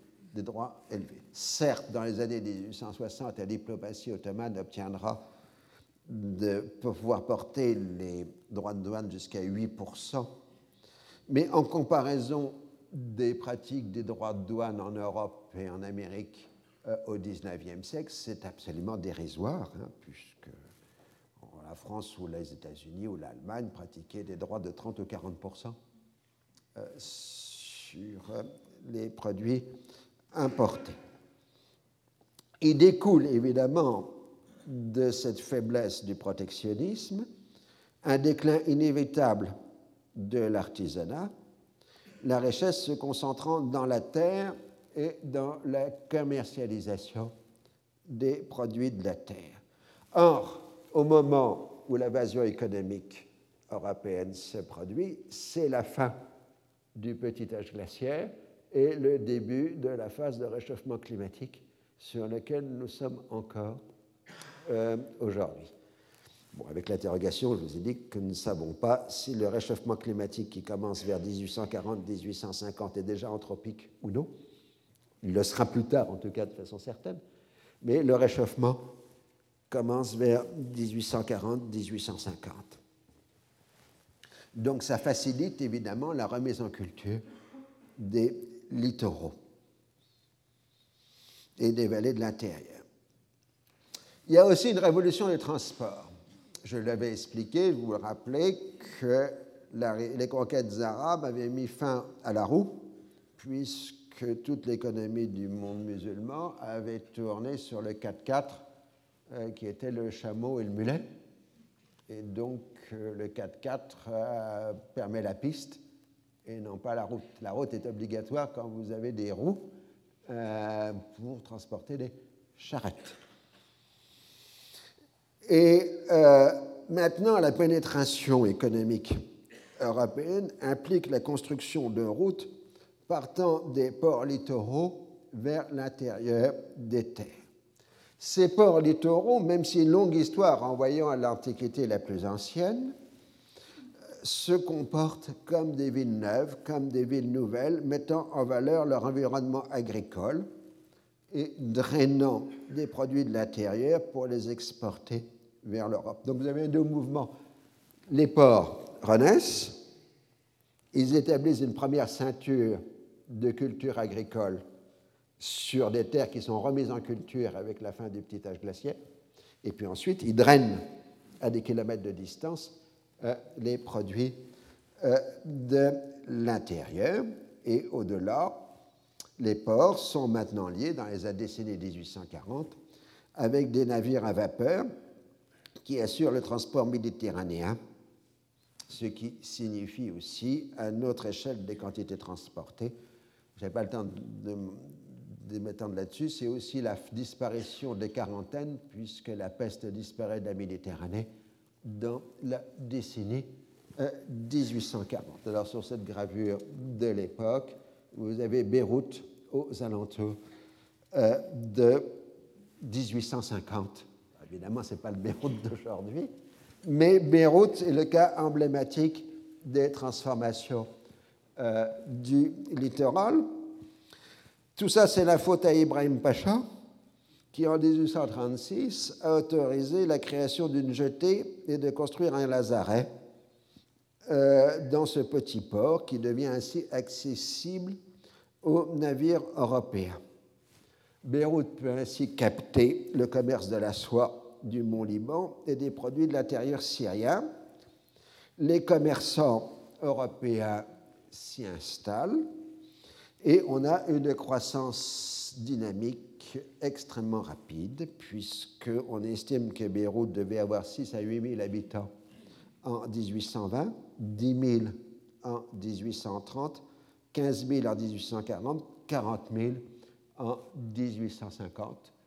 Euh, et cette évolution va s'accélérer quand en 1857, la Porte accorde à une compagnie française la concession d'une route carrossable à péage traversant la montagne libanaise par un col à 1500 mètres, le col de Beïdar, et allant jusqu'à Damas. La route Beyrouth-Damas de 112 km pourra donc être faite en 12 à 15 heures, ce qui est une révolution totale dans les transports. La route Beyrouth-Damas, donc qui sera ouverte en 1862, si mes souvenirs sont 63, euh, va évidemment accélérer la croissance démographique et économique euh, de Beyrouth, qui va aussi entraîner Damas, puisque comme Damas c'est le point de sortie de la route Beyrouth-Damas, les produits de l'intérieur syrien vont arriver sur Damas pour être ensuite transportés euh, sur Beyrouth. Donc on aura deux villes en croissance, Beyrouth et Damas, tandis que les autres villes syriennes seront plutôt stagnantes. Alors, à la fois la région est sous-peuplée, mais en même temps la montagne est surpeuplée. Donc, on va avoir un mécanisme classique dans l'histoire méditerranéenne. Les gros villages souches de montagne vont déverser génération après génération leur population vers les littoraux et vers les villes de l'intérieur. Hein. C'est évidemment valable pour le Proche-Orient, mais c'est aussi l'Espagne, l'Italie, euh, etc., euh, au XIXe et XXe siècle. On a besoin de main-d'œuvre pour remettre en culture les espaces de basse altitude, qui n'est pas sans difficulté du fait de la malaria. On a donc maintenant un courant permanent d'émigration des villages souches vers les plaines et les vallées,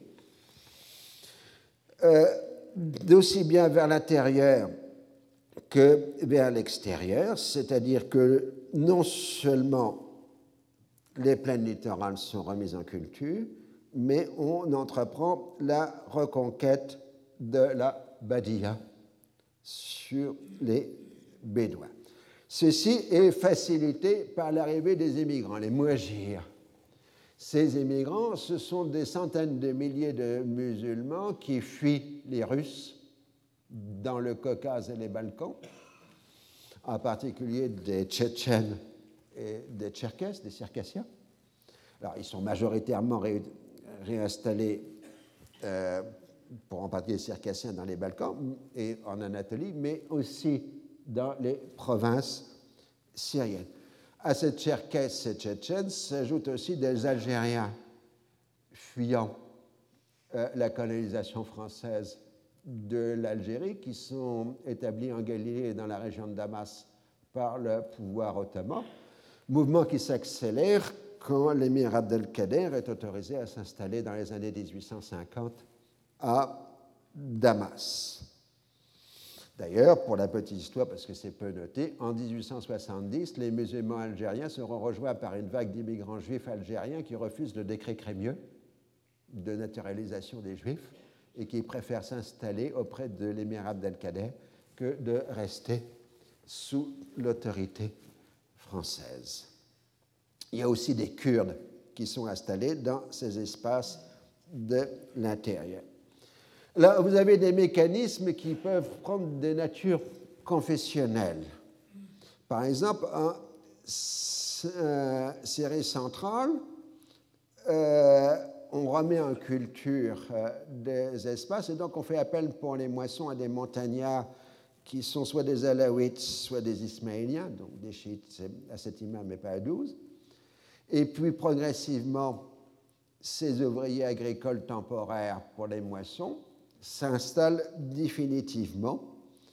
Euh, et on va donc se trouver dans une situation qui va peser lourd sur l'avenir de la Syrie jusqu'à aujourd'hui. Par exemple, dans la région de Hama, on aura des grandes propriétés détenues par des notables sunnites, euh, mais avec des ouvriers agricoles ismaéliens et surtout alaouites euh, qui se sont installés dans le cadre de ces migrations de population du milieu du XIXe siècle. Un exemple, parce qu'il est bien illustré, de cette reconquête de l'intérieur est représenté par ces deux cartes. Ici, vous avez euh, le Haran de Jabal al-Dourouz, euh, la montagne des Druzes.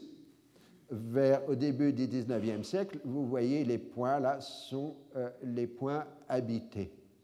Et puis la même carte vers 1865, vous voyez la croissance accélérée du nombre de villages entre 1820 et 1860 euh, c'est le moment où la montagne des Druzes devient la montagne des Druzes.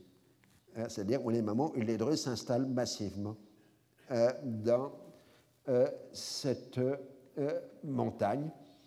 Et c'est tout à fait significatif de cette double colonisation, donc colonisation de l'intérieur et colonisation des plaines littorales, qui sont les deux axes de peuplement du Proche-Orient. On a maintenant des esquisses de spécialisation agricole. Par exemple, cette montagne des Gruzes et le Haran se spécialisent dans la culture des céréales, du blé, qui est transporté sur Damas. Et là, de Damas, ça part vers Beyrouth pour le marché européen. Donc, on voit la jonction entre le peuplement druze de la montagne euh, et le commerce européen euh, via Damas et la route Beyrouth-Damas. Autre élément significatif en Syrie centrale et en Syrie du Nord, mais aussi en Transjordanie, euh, c'est le début de la réoccupation des villes mortes. Euh, il y a tout un réseau de villes dites mortes qui sont des villes de l'Antiquité tardive, des gros villages de l'Antiquité tardive et probablement encore de l'époque omeyyade, voire un peu au-delà, mais en tout cas qui ont été abandonnés vers le 9e, 10e siècle de notre ère.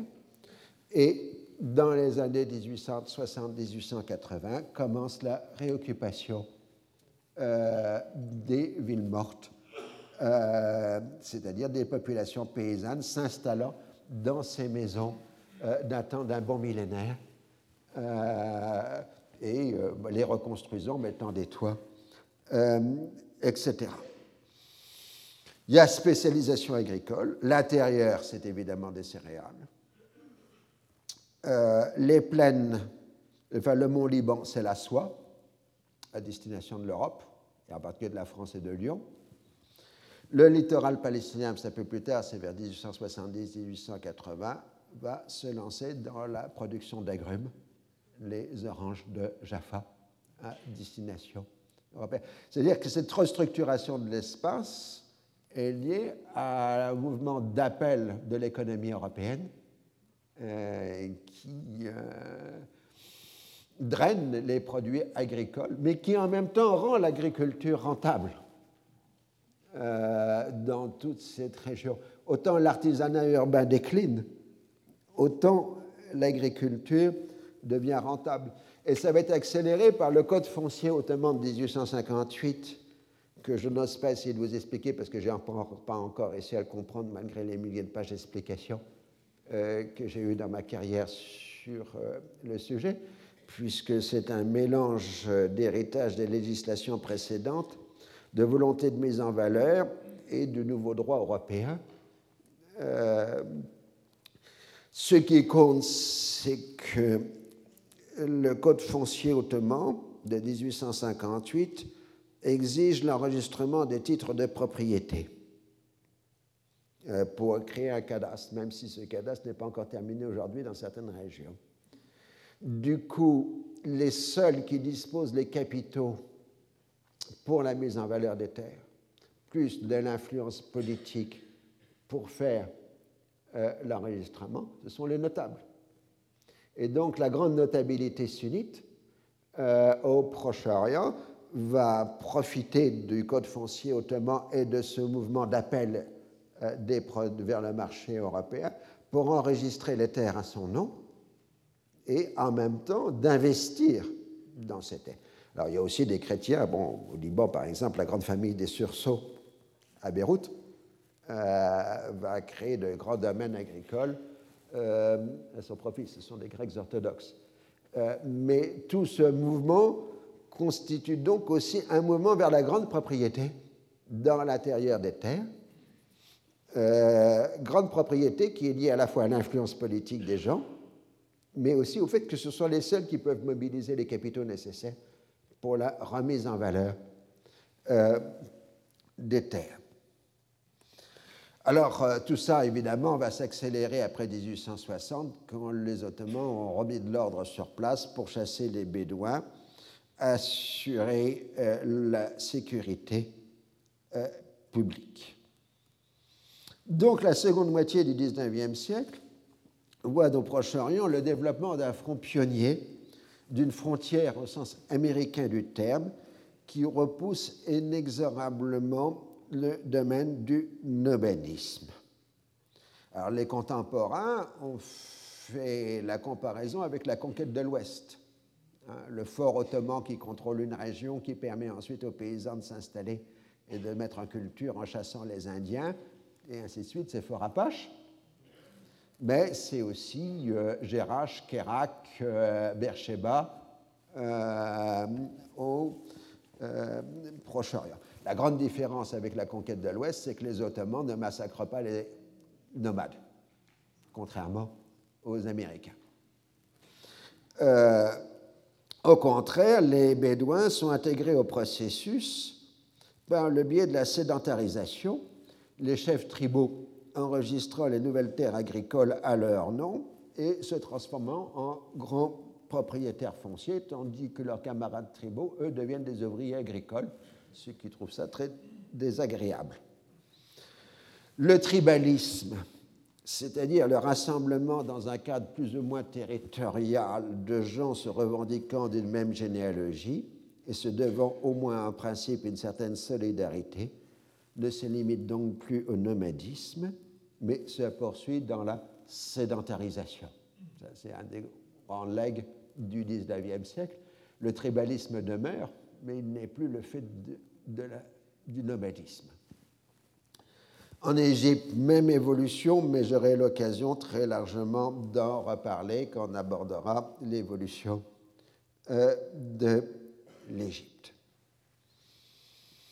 Le statut de protection des non-musulmans, qui les met dans une situation de soumission et d'honneur réduit par rapport aux musulmans, je l'ai dit, date de la conquête musulmane et en fait était l'équivalent d'un code de l'indigénat, euh, comme ça s'est construit dans les empires coloniaux européens. Euh, il ne s'agissait pas de tolérance au sens moderne du terme, mais rappelons qu'en terre d'islam, on n'a pas l'équivalent de l'expulsion des Juifs de France, d'Angleterre et d'Espagne, ainsi que des musulmans pour l'Espagne euh, au XVe siècle, au XIVe et XVe siècle. De même, en islam, vous n'avez pas l'équivalent de l'Inquisition traquant inlassablement ceux que l'on soupçonne être de faux convertis. Euh, une fois pour toutes, la situation des non-musulmans n'était pas particulièrement enviable, mais c'était bien plus enviable que celle d'un non-chrétien euh, dans l'Europe chrétienne médiévale et même moderne. Hein, il faut que les choses soient claires euh, sur ce point. Comme on l'a déjà dit, je n'y reviens pas, euh, depuis la conquête ottomane au début du XVIe siècle, la population chrétienne croît plus vite que la population musulmane. Que, on l'a dit aussi, euh, lors de la prise de Constantinople, le 29 mai 1453, ou dans les temps qui ont suivi, en tout cas les mythes de fondation sont là, l'Empire ottoman a reconnu deux églises chrétiennes comme étant les églises officielles. C'est l'église orthodoxe de, Constantinople, le euh, patriarcat œcuménique, et l'église arménienne, le patriarcat arménien. Et donc, euh, les Grecs de Constantinople, ce qu'on appelle les fanariotes, puisque le, euh, patriarcat est installé maintenant dans les quartiers du Fanar, donc à Constantinople, et les Arméniens sont devenus des instruments de l'administration ottomane dans les provinces, en particulier dans les Balkans. Euh, les Fanariotes ont joué un rôle important dans la gestion des populations chrétiennes orthodoxes des Balkans, en particulier en Roumanie. Quant aux Arméniens, ils finançaient, ils soutenaient le système financier de l'Empire, ils finançaient l'État, ce qui n'était pas une position enviable, puisque régulièrement on décapitait les banquiers quand ils déplaisaient aux autorités euh. Je sais que certains aujourd'hui souhaiteraient la même chose en France. Euh, mais il faut dire qu'honnêtement, ça revenait à peu près à la même chose que la tasse de café amer euh, envoyée au ministre dans le même système de gouvernement. Alors, je vous avais expliqué la progression de l'uniatisme grâce à la progression des missionnaires catholiques la concurrence entre catholiques protestants, la défense des orthodoxes qui se modernisent pour faire face à la concurrence catholique et protestante qui sont euh, la protection. Alors, euh, chacune des communautés chrétiennes va se construire des mythes de fondation, qui sont doubles. D'abord, euh, un, ils ont la vraie foi, tandis que tous les autres sont dans l'erreur. C'est la phrase célèbre concernant l'église maronite, hein, et la rose parmi les épines. Les épines, c'est les autres chrétiens, hein, ce n'est pas les musulmans. Euh, et euh, en même temps, euh, elles doivent leur existence soit aux conquérants musulmans, soit aux conquérants ottomans, ceci étant très largement mythique, puisque pour les historiens récents, euh, en fait, les communautés se sont structurées sur des bases fiscales. Tout simplement parce qu'il y avait des impôts sur les non-musulmans, que c'était des impôts dits de répartition, c'est-à-dire que l'autorité ottomane disait euh, bah voilà, les chrétiens de telle ville doivent payer tant. Donc ils étaient obligés de s'organiser pour lever l'impôt entre eux, pour donner ça à l'autorité, ce qu'on appelle un impôt de répartition. Bah, du coup, il s'est structuré. Il y avait des gens qui avaient le pouvoir pour suffisamment de pouvoir et d'autorité pour lever de l'impôt sur les autres euh, membres de la communauté. Et puis ensuite, progressivement, à partir de chaque lieu où des communautés s'étaient créées, ça se structure en communautés plus vastes à travers de l'Empire. Donc ces communautés chrétiennes vont se prétendre toutes euh, datées de Mehmet de Fatir, la grande Constantinople, qui sont largement le produit de deux siècles et demi d'histoire, et en particulier d'histoire euh, fiscale. Dans les Balkans ottomans, la communauté orthodoxe s'est divisée en entités nationales, grecs, bulgares, serbes, roumains, se revendiquant en général les mêmes territoires au nom de droits historiques, d'où le fait que la renaissance nationale balkanique s'accompagne de tensions ethniques de plus en plus fortes. Et dans les Balkans, on a un effort de recentralisation ottomane pour maintenir l'ordre public et au contraire une impression constante des puissances européennes euh, pour accroître la marge d'autonomie des populations chrétiennes de l'Empire, en, en, même temps, dans les Balkans, en même temps en les dotant d'un territoire. Donc on vient dans les situations balkaniques, un des flous juridiques où on fait la distinction entre une souveraineté ottomane qui est un pouvoir direct et une suzeraineté ottomane au contenu nettement plus flou, par exemple sur les Serbes, les, les Serbes à l'époque et puis les Roumains. Les, Bulgares, c'est un peu plus tard. Au Proche-Orient, la principale préoccupation ottomane porte sur le mont Liban. Donc, euh, vous vous rappelez, il y avait un émir du mont Liban qui était en fait le boss des boss, c'est-à-dire le chef de l'ensemble des fermiers fiscaux du mont Liban. Donc, ces émirs du mont Liban et ces chers du mont Liban, druzes et maronites, étaient de, enfin, avaient un double sens juridique. D'un côté, ils étaient considérés comme des fonctionnaires ottomans chargés de lever l'impôt par ferme fiscale, Moukatara, euh, donc on les appelle les Moukataradjiyin, euh, mais de l'autre côté, eux se comportent en seigneurs féodaux.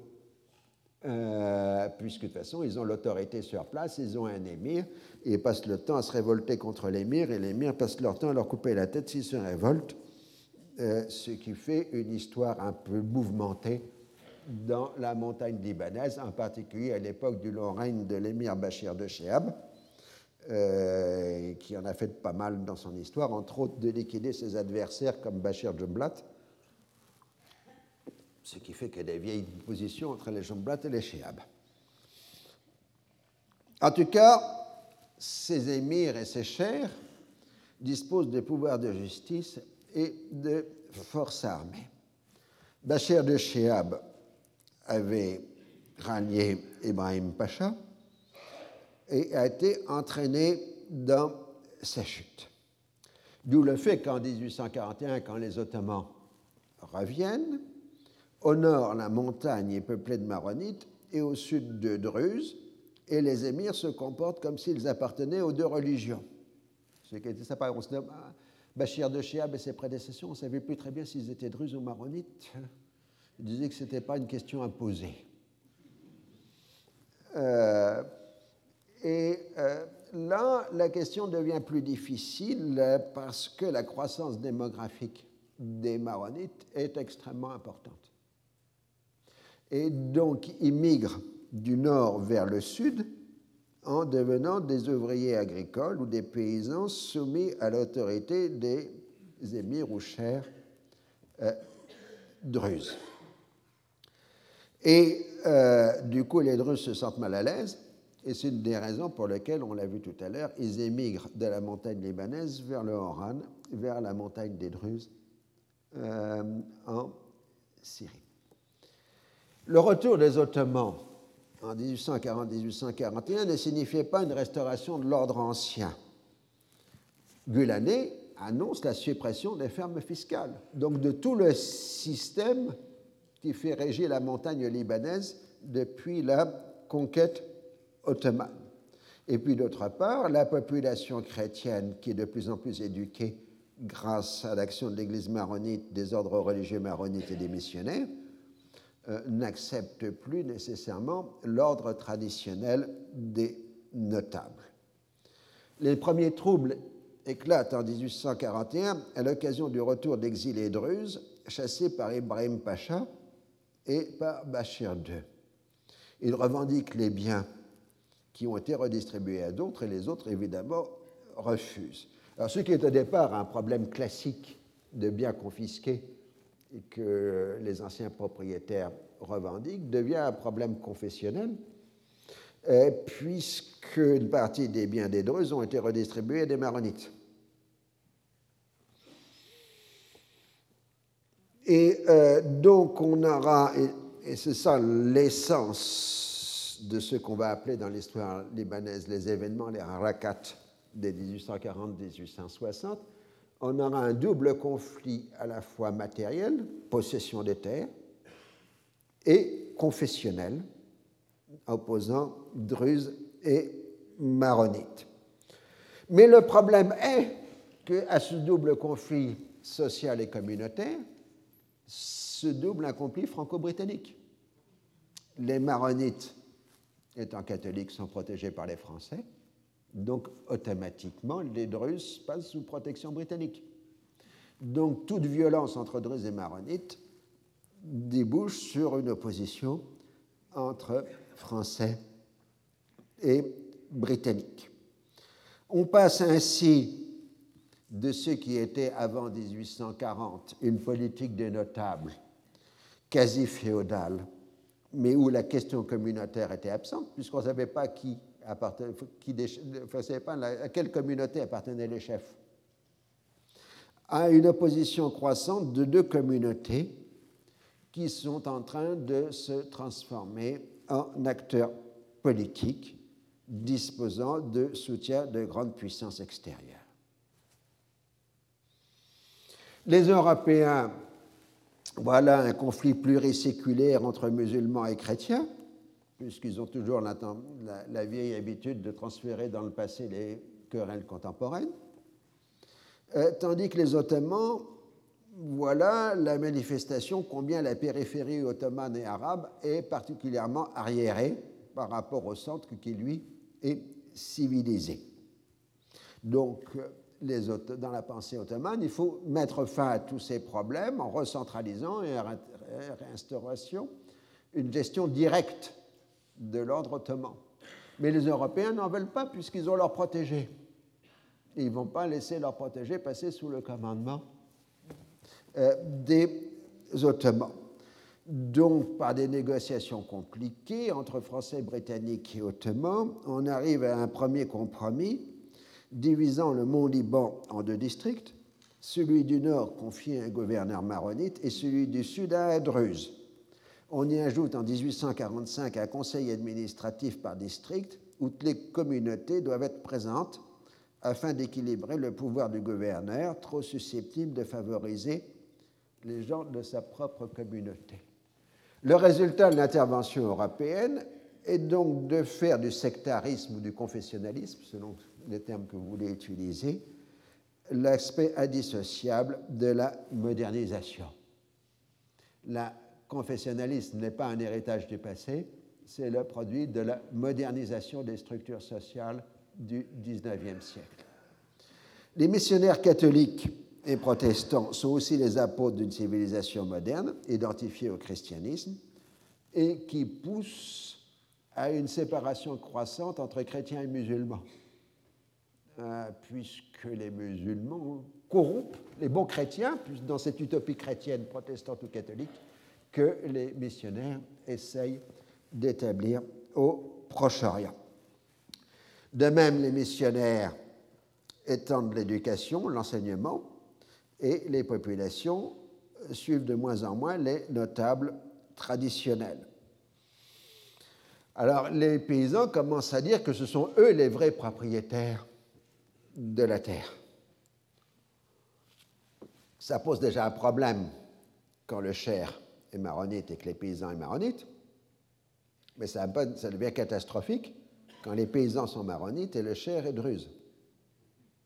Euh, et euh, à chaque moment dans l'affaire, les consuls européens sont présents dans le règlement des conflits locaux et se réfèrent à leur ambassade.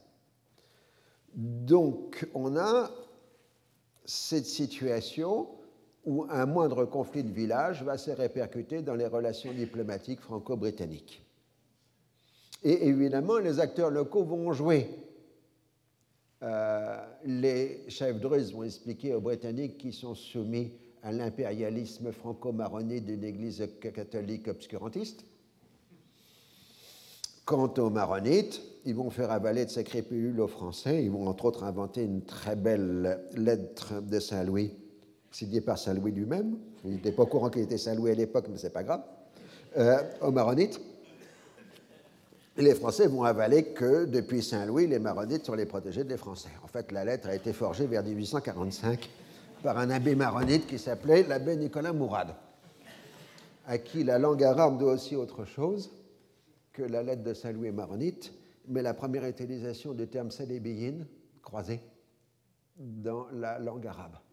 C'est lui qui a introduit le mot croisé dans la langue arabe, dans ses écrits en arabe. Donc saluons au passage l'abbé Nicolas Mourad.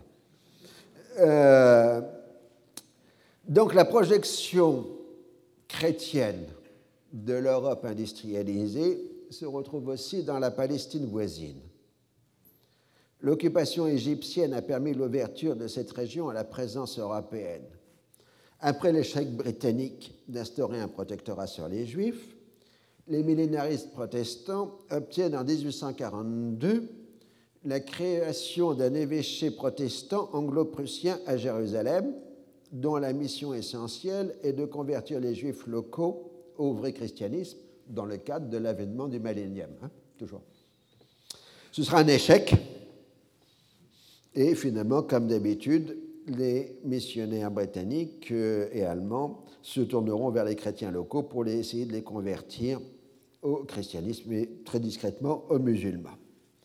La création de l'évêché anglo-protestant de Jérusalem va provoquer la réaction des orthodoxes qui rétablissent en 1845 le patriarcat orthodoxe de Jérusalem, qui existait toujours sur le papier, mais le patriarche orthodoxe résidait à Constantinople. Tandis que là, il revient à Jérusalem pour faire face à la menace protestante qui fait du prosélytisme chez les orthodoxes.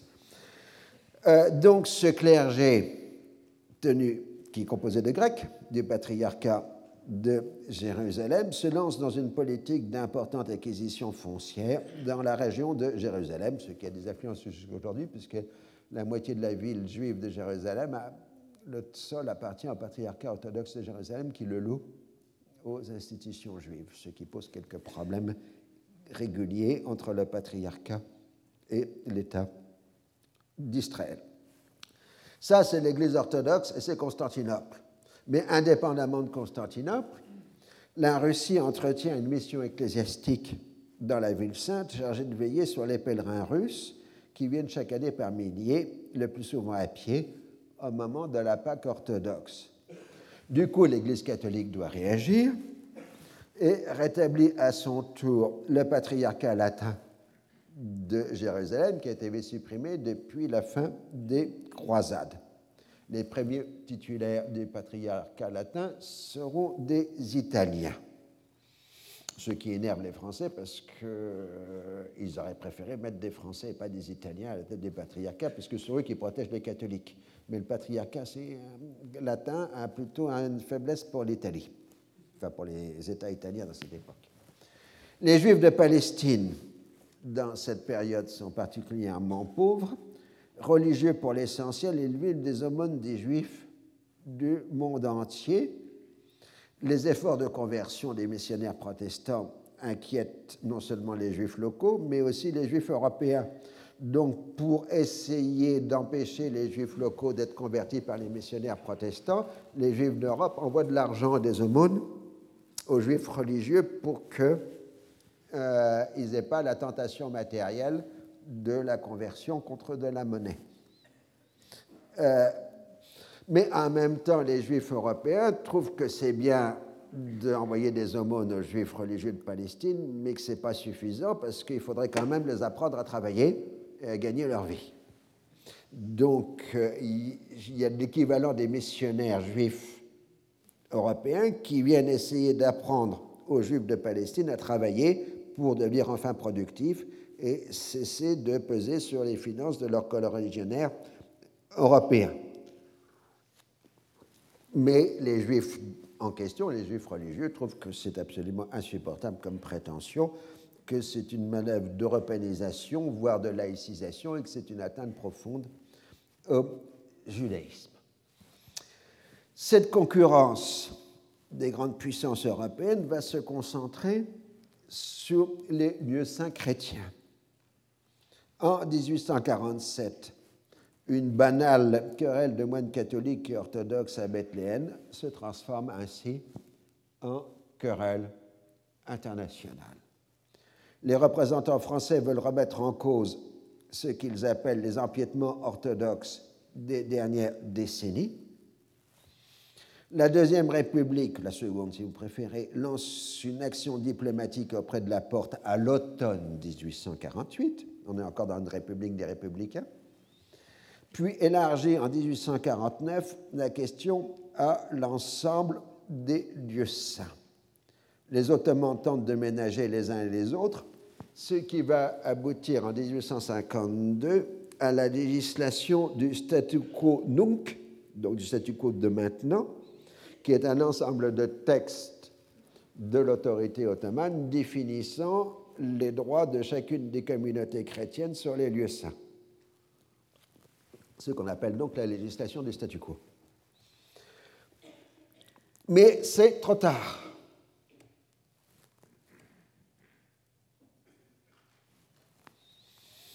La Russie élargit la question à l'ensemble des Balkans, où une protection russe effective sur les orthodoxes pourrait se transformer en protectorat de fait.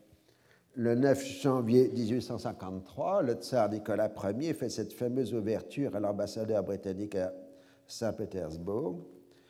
La Turquie est en pleine désorganisation, c'est tout en français dans le texte, puisque c'est la langue diplomatique. Le tsar parle l'ambassadeur en français. Il faut nous entendre à son sujet. Tenez, nous avons sur les bras un homme malade. Ce serait, je vous dis franchement, un grand malheur si un de ces jours il devait nous échapper, surtout avant que toutes les dispositions nécessaires fussent prises. Et la, dépêche continue, mais enfin, ajouta l'empereur pour clore l'entretien, ce n'est point le moment de parler de cela. Vous voyez donc sur cette caricature de l'époque, euh, Napoléon III et le Premier ministre britannique se consultaient au chevet de l'homme malade, tandis qu'en haut, le spectre de la mort. Ah, ils avaient de magnifiques caricatures au XIXe siècle. Le tsar a l'esprit euh, une sorte de partage de la Pologne appliqué à l'Empire ottoman, dont une partie pourrait continuer d'exister sous forme de protectorat. Donc là, vous avez une caricature britannique euh, qui sur un, sur un jeu de mots. Hein. Euh, c'est l'ours russe en train de se saisir de la dinde turquée en anglais. C'est dans le Punch, 9 avril 1853. Euh, donc les hommes britanniques, d'État britannique hésitent, certains y voyant la possibilité de libérer les chrétiens des Balkans de la domination musulmane, mais la France de Napoléon III veut saisir l'occasion pour remettre en cause le traité de Vienne de 1815 et maintiennent une attitude ferme comme les armées russes envahissent les Balkans en 1853, la France et la Grande-Bretagne entrent en guerre et lancent une opération conjointe en Crimée en 1854. Alors, euh, la guerre de Crimée et l'émancipation des non-musulmans sera l'objet du cours prochain, la semaine prochaine. Je vous remercie. Retrouvez tous les enseignements du Collège de France sur www.colège-2-france.fr.